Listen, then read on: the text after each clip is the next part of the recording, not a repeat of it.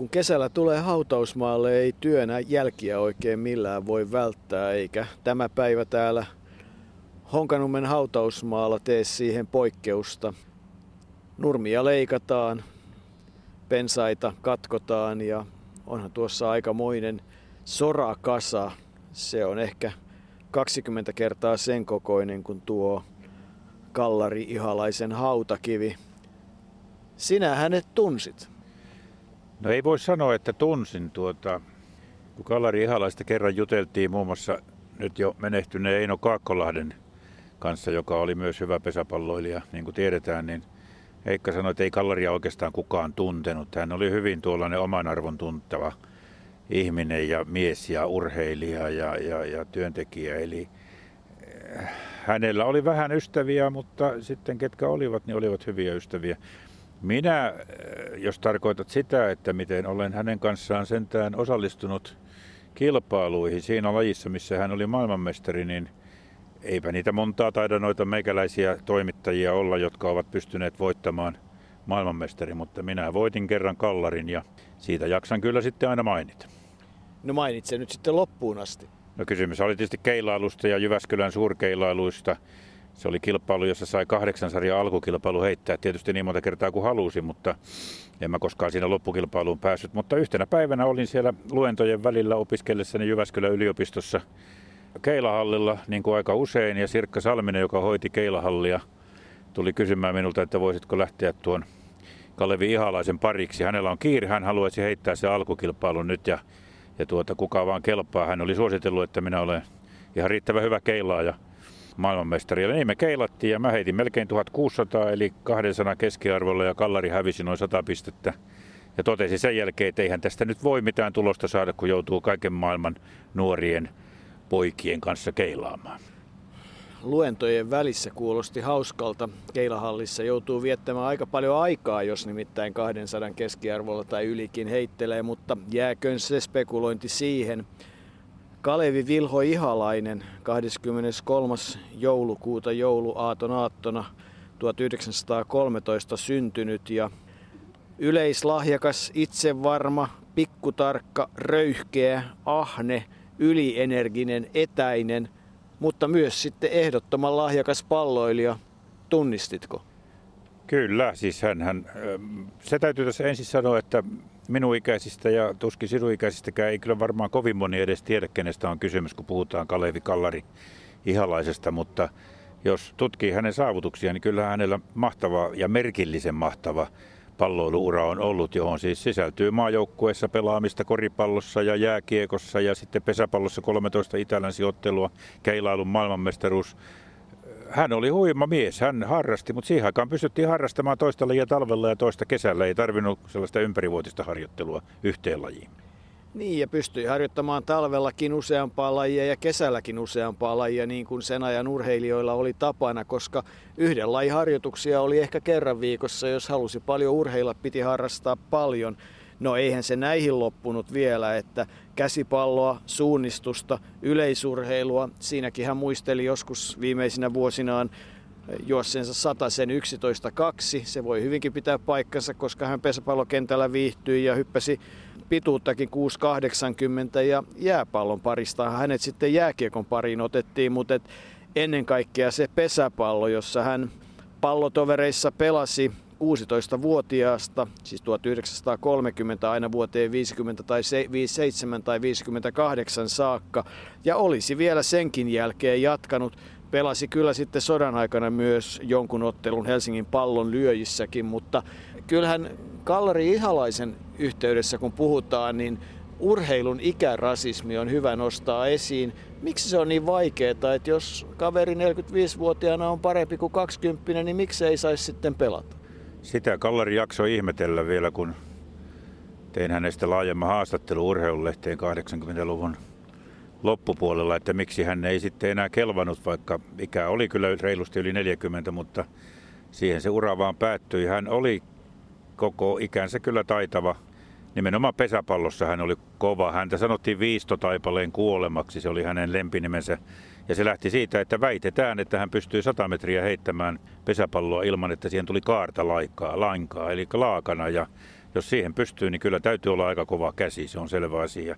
Ja 13 itälänsiottelua, niin kyllä ne kertovat sitä, että Kallarilla riitti voimaa pitkäksikin ajaksi, koska siitähän jäi tuota nuo sodan ajan itälänsiottelut pois, niin kuinka monta niitä olisi tullutkaan, jos maailman tilanne olisi ollut toinen.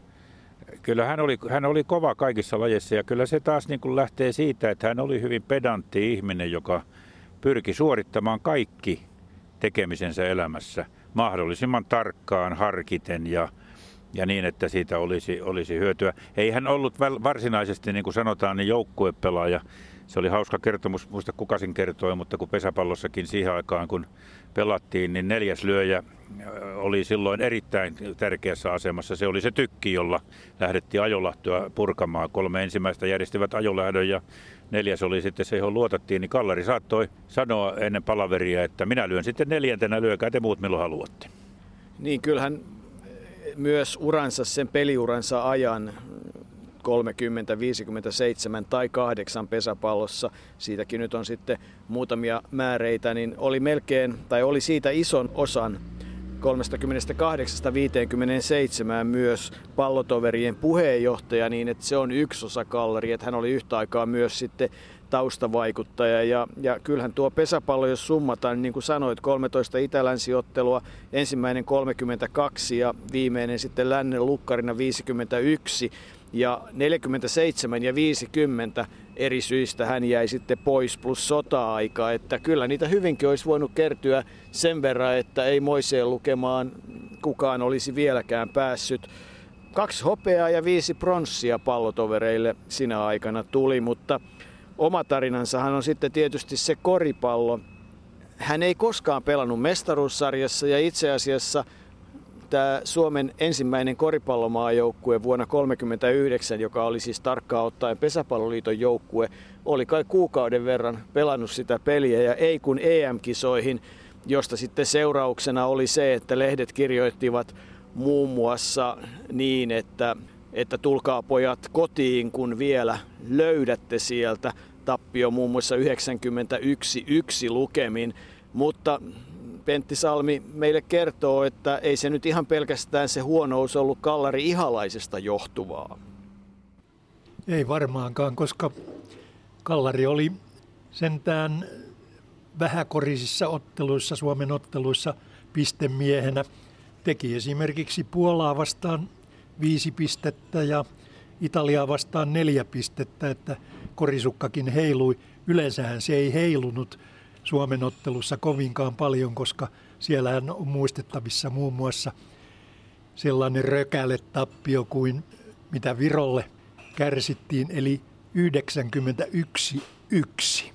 Niin joukkue ei ollut koripalloa oikein nähnyt ja niin kuin Kallari ja kumppanit sitten kertoivat, niin ihastelivat sitä, että toiset osasivat pelata peliä, kun he oli kuukauden ajan kuukauden harjoittelulla EM-kisoihin. Sitä ei tänä päivänä tapahdu, mutta Kallari Ihalainen, hänen joukkueessaan oli kuitenkin tietyllä tavalla eurooppalaista koripallohistoriaa. Kyllä. Maajoukkueen valmentajana hän oli silloin virolainen Alo Suurna. Ja kun Suomi otti turpinsa sitten oikein kunnolla siellä Kaunasissa ja lehdet kirjoittivat, että täällä Suomessa tulkaa pojat kotiin, siellä on pelit, niin kansainvälinen koripalloliitto FIBA antoi Alo Suurnalle peliluvan kolmeen viimeiseen kisaotteluun, joten tässähän melkein voidaan sanoa niin, että Alo Suurna on ensimmäinen suomalainen EU-pelaaja.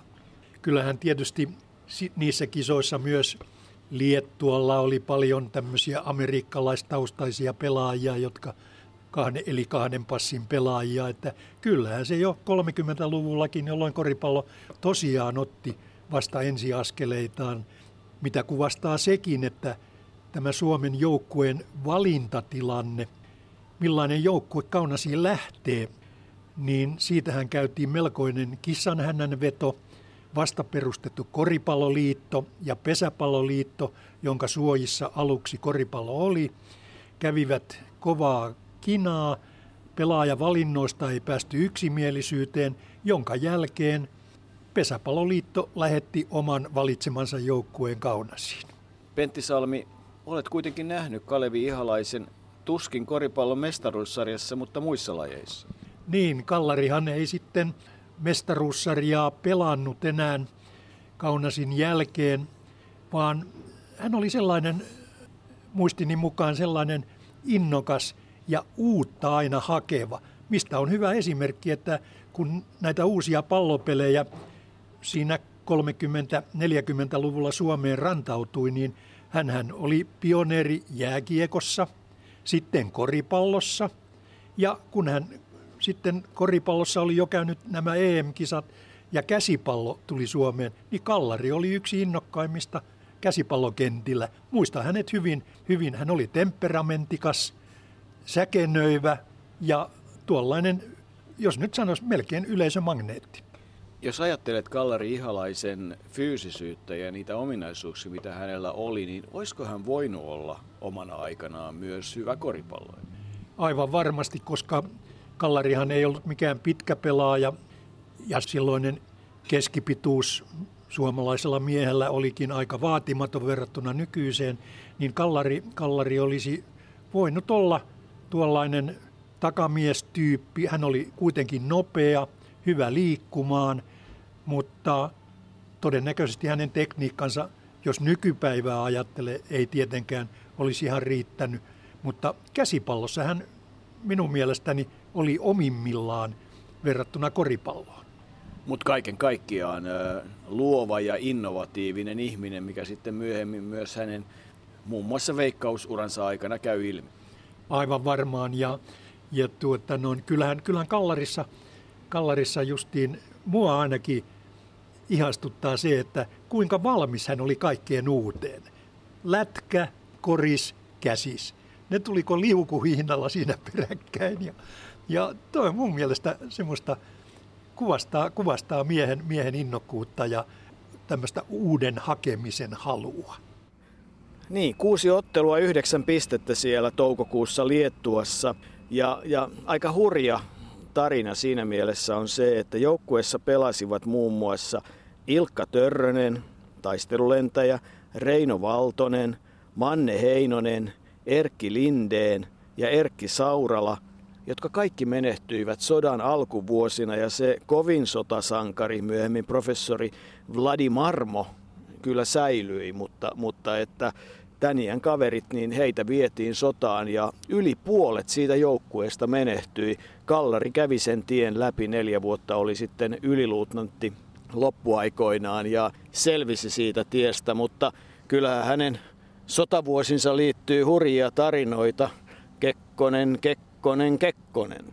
Niin, mennäänkö sinne jo suoraan? Mielestäni vielä kannattaa palata vähän tuohon 30-luvun urheilemiseen, mutta kerrotaan ensin se tarina, joka Vesamatti Peltola sen on urheilutietäjät sivulle kirjoittanut. Ja kun tiedetään, että Vesamatti on aika tarkka mies, niin, niin kyllä se varmaan ainakin suurimmalta osiltaan paikkansa pitää. Eli Karhumäessä olivat kilpailut silloin vuonna 1942 ja sinne, sinne tuli paikalle sitten suomalaisia poliitikkoja ja myöskin Urho Kekkonen, joka oli Suomen urheiluliiton puheenjohtaja silloin. Ja näin, näin sitten kerrotaan, että Kallari Kalevi Ihalainen oli heittäytynyt ja saanut nurin miehen, joka joku Jermo oli ilmeisesti sitten mielenhäiriössä tai muuta Kekkosta uhannut aseella ja Kallari oli saanut miehen nurin ja näin pelastanut kenties tulevan presidentin hengen – se on kova suoritus, täytyy sanoa. Samassa yhteydessä muuten Peltola kirjoittaa vielä hurjemmasta jutusta, eli jonka Harri Eljanko taas, Eljanko taas muistetaan toimittajana ja lahjakkaana juoksijana.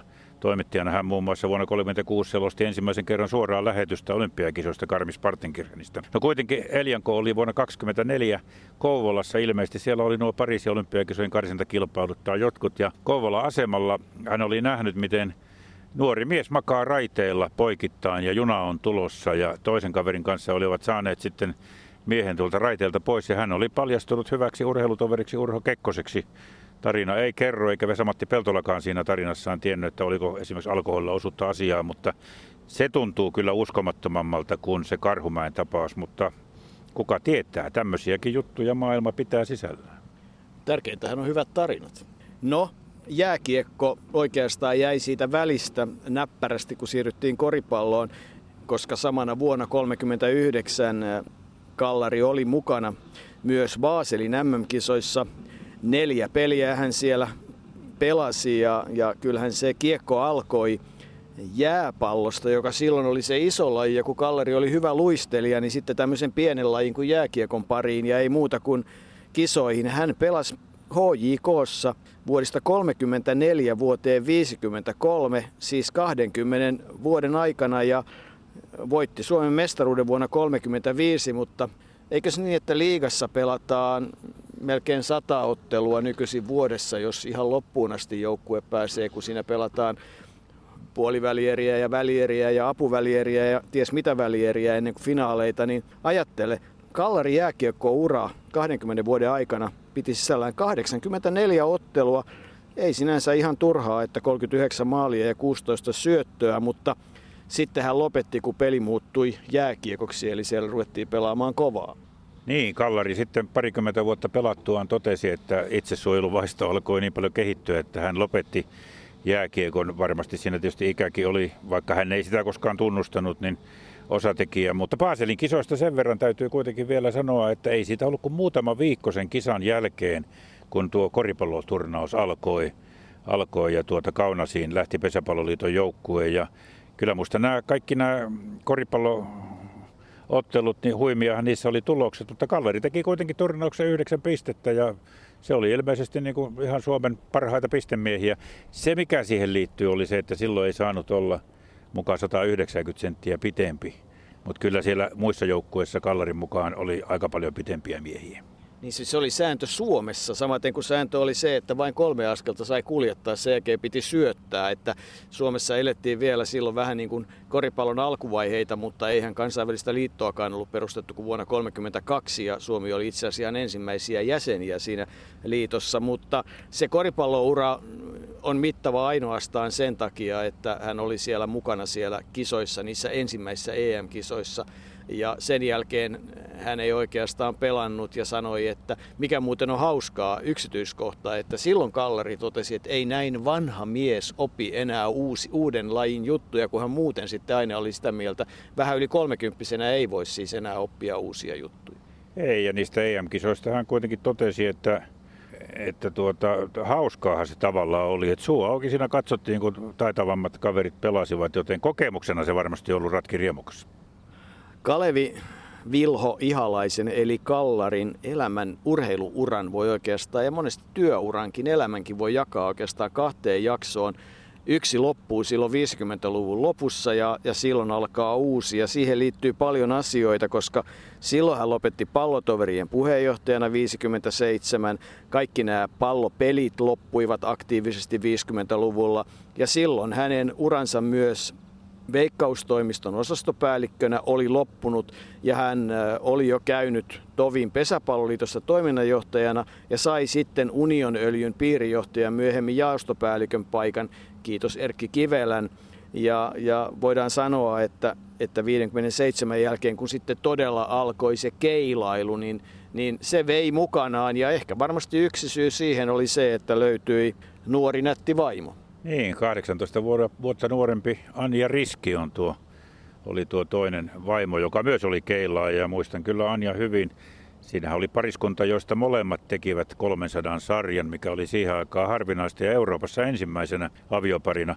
Kallari heitti ensimmäisen vuonna 1963 ensimmäisen konenosturi 300 ja, ja Anja sitten vastaavan tempun teki vuonna 1971 ja, ja EM-kisoissakin menestettiin, mutta, menestyttiin, mutta Kallari, Kallari oli siis viisimiesjoukkueessa maailmanmestari. Se oli hänen kansainvälisesti paras saavutuksensa. Kallari oli keilaaja, johon oli tavallaan helppo vaikuttaa. Hänellä oli niin tuo pedanttisuus syvässä, että hänen piti aina istua – kilpailuaikana hänen piti saada istua samalla paikalla, hänellä piti olla pyyhkeet tietyssä ojennuksessa, kaiken piti tapahtua ikään kuin saman rutiinin mukaan. Ja auta armio, jos joku aikoi lähteä oikealta puolelta ennen hänen vuoroaan, niin siitä, siitä ei sitten tullut kuin vihat päälle. Heikki Järvelä, vanha kaukametsäläinen ja opettaja Jyväskylästä tai Jyväskylästä viime vuosina, hän keilasi SSS ja oli semmoinen heitti aika kovaa keskeltä rataa ja, ja tuota, joskus hyviäkin tuloksia, niin hän pystyi kerran voittamaan Kallarin tekemällä vähän tuollaista vilunkia. Eli oli keilailukoneita valmistava Amfin turnaus oli, josta voittaja, Suomen voittaja pääsi Tokioon kansainväliseen finaaliin. Ja se oli yhden sarjan kilpailu, jossa Järvelä ja Kallari olivat sitten päässeet tähän finaaliin vastakkain. Ja siinä Heikki kesken kilpailun sitten meni tahallaan istumaan Kallarin pyyhkeen päälle niin, että Kallari joutui nykimään sitä hänen takapuolensa alta pois. Ja siihen väitetään, että Kallari oli totaalisesti hermostunut ja, ja Järvelä meni Tokioon.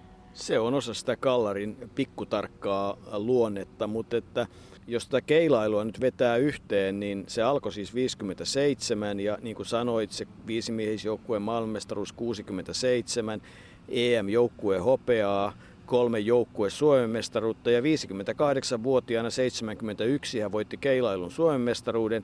Oli valtakunnan kahdeksas suurmestari vuonna 1963.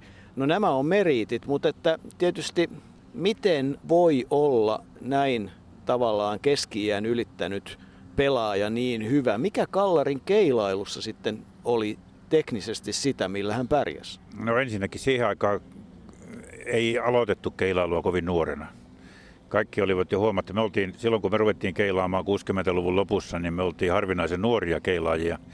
Mutta kallarin aloittaessa niin yleensä oltiin sitten pelattu jotain muuta peliä ja palloilua ja ryhdyttiin sitten keilaamaan. Kallari oli ennen kaikkea tarkka. Se tietysti lähtee siihen pedanttisuuteen kanssa. Hänen heittonsa ei ollut varsinainen kierreheitto. Siitä keskeltä paanaa jonkun kolmosmerkin kautta pieni kaari ja sillä hän tavoitteli sitä taskua, eli ykkös- ja kolmoskeilan väliä. Ja kun sitten kun hän sen löyti, niin tietyissä olosuhteissa, niin kyllä hän oli äärimmäisen tarkka ja siitä hän takoi niitä parituloksia ja, ja hyviä tuloksia. Mutta se kaikki johtui siitä, että hän teki kaikki niin samalla rutiinilla. Hän, hän etsi sen oivan paikan ja sitten kun hän siihen pääsi, niin ei häntä saanut siitä pois sitten millään. Kyllä hän oli, se tarkkuus oli justiin se kaikessa elämässä niin kallari ase. No kallari oli tietysti idearikas, se on ihan selvä asia, mutta että ehkä se hänen aikansa siellä – veikkaustoimistossa vuosina 1940-54. Siis periaatteessa hän on tullut mukaan heti veikkaustoimiston alusta ja, ja kyllä kai Kallarin ansiota on se, että nytkin Suomessa jatkossa toimiva yksi rahapeliyhtiö on nimeltään Veikkaus. Niin, se oli, oli, en mä tiedä oliko se Kallari ansiota. Hän kuitenkin ensimmäisenä ryhtyi sitä nimeä lyhentämään – mutta ei se nyt hänen ehdotuksestaan vielä mennyt läpi, mutta myöhemmin sitten kyllä, joten voidaan sanoa, että Kallari sen keksi.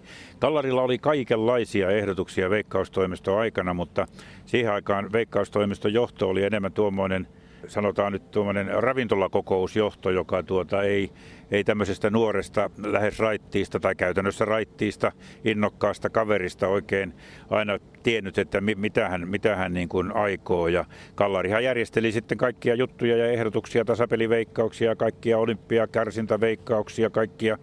Ja tuota, yritti sillä tavalla toki saada myös sitten hyötyä itselleen. Ja lopulta hän esimerkiksi, kun ei muuten saanut tuota mukaan ansiotaan, niin hän tuota päätti perustaa itsekin tupakkakaupan ja yhdistää siihen veikkausasiatoimiston. Ja eihän johtokunta siihen niin kuin ensin reagoinut muuta kuin hyvin viileästi. Ja, ja sitten kun anomusta ei kuitenkaan koskaan tullut, niin hänen ensimmäinen vaimonsa Else Ihalainen anoi ja avasi Museokatu 25 tupakkakaupan. Ja se, siitä sitten tuota, niin lupaa tuli ja, ja näin sitten Kallari tietyllä tavalla oli töissä veikkaustoimistossa, mutta pyöritti myös omaa veikkaustoimistoa. Ja kyllä hänellä paljon tämmöisiä ideoita oli. Hän oli todella idearikas ja kaikkeen. Siihen sisältyi tämä tarkkuus ja halu menestyä, halu ansaita.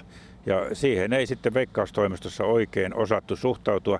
Ja se lopulta se kir- kiristyi tilanne sellaiseksi, että Kallari, kun ei saanut jotain esitystä läpi, niin totesi, että no minä jos ei tämä läpi, niin minä eroan.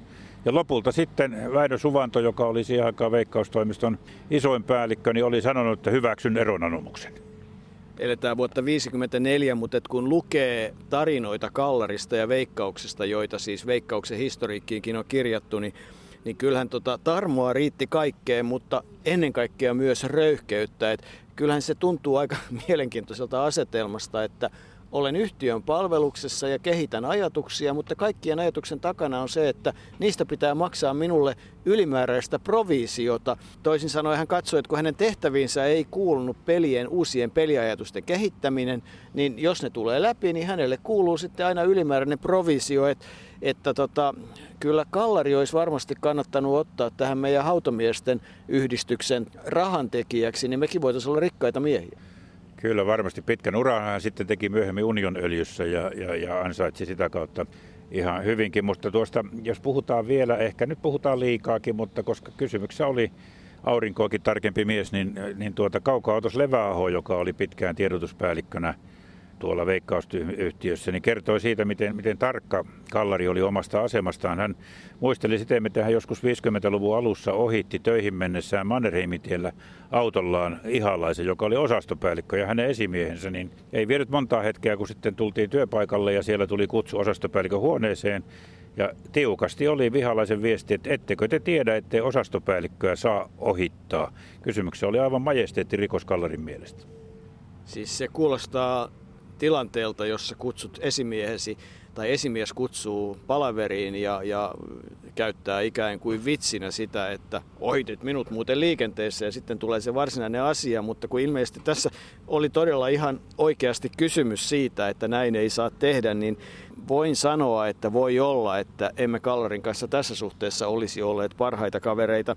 Kyllähän hän ahne oli ja, ja pihi tarkka rahan kanssa – ei juuri viinaan kanssa lähtränyt, mutta oli tietysti semmoisia tilanteita, että, että pieni pikarillinen apricot-brändiä oli riittävän hieno hänen juotavakseen ja, ja erityisesti se taisi liittyä tilanteeseen, jolloin Kalleri sai kalan.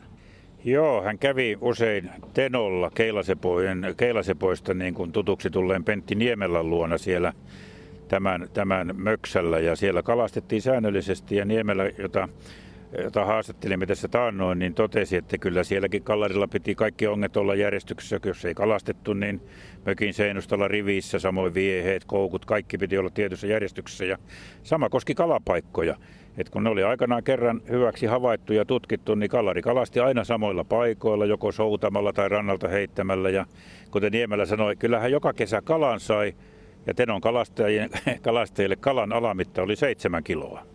Mutta se aprikosbrändi, niin sitä hän tarjosi siellä aina kalan saatuaan kaikille. Ja, ja kyllä hänellä oli tapana sitten aina hääpäivänä, koska Anja oli mukana siellä usein siellä Lapissa, niin hääpäivänä soutaa Norjan puolelle ja tarjota siellä sitten hääpäivä drinkki vaimolleen. Kyllähän sillä tavalla niin kuin, niin kuin tuota, alkoholin kanssa oli tekemisissä. Ja joskus jossain keilailun Ruotsissakin keilailutapahtumissa saattoi panketissa illallisella lasillisen nostaa, mutta kyllähän muuten pysytteli täydellisesti syrjässä alkoholista. Siis palataan alkuun. Yleislahjakas, itsevarma, pikkutarkka, röyhkeä, ahne, ylierginen, etäinen, KV Ihalainen, eli Kallari Kalevi Vilho Ihalainen. Hieno urheiluura, nimenomaan palloiluura, ennen kaikkea pitkä ja monipuolinen, mielenkiintoinen ja värikäs työura. Ja kaikki sitten päättyi 11. heinäkuuta 1995. Hän oli silloin 82-vuotias ja ehkä hänen luonnettaan kuvasi hyvin, että, että häntä kuljetti vuosikaudet auto, jonka rekisterinumero oli BBB 222 ja eihän se huonompi voinut olla kuvaliant. Ei tietenkään se kanssa kuvaa hyvin, hyvin kallaria. Se oli hankittu rekisteri, ei sitä sattumalta saatu. Mutta niin kuin sanoit, niin vuonna 1995 koitti, niin kuin Keilalussa sanotaan, Kallarin viimeinen ruutu ja siirtyminen tänne Honkanummen hautausmaalle, jossa myös vaimo Anja sitten on ollut vuodesta 2004 alkaen. Kysymyksessä on hauta, jossa ovat myös Anjan isä ja äiti ja Kallari ja Anna, Anja. Siinä oli, siinä oli kova pari suomalaisessa keilailussa ennen kaikkea, mutta niin kuin tässä on sanottu, niin Kallari oli elämänmittainen palloilija. Niin jäi mietityttämään tuo Kallarin auton rekisterinumero BBB222. Olikohan niin, että pikkutarkka kaveri ei saanut rekkaria AAA 111?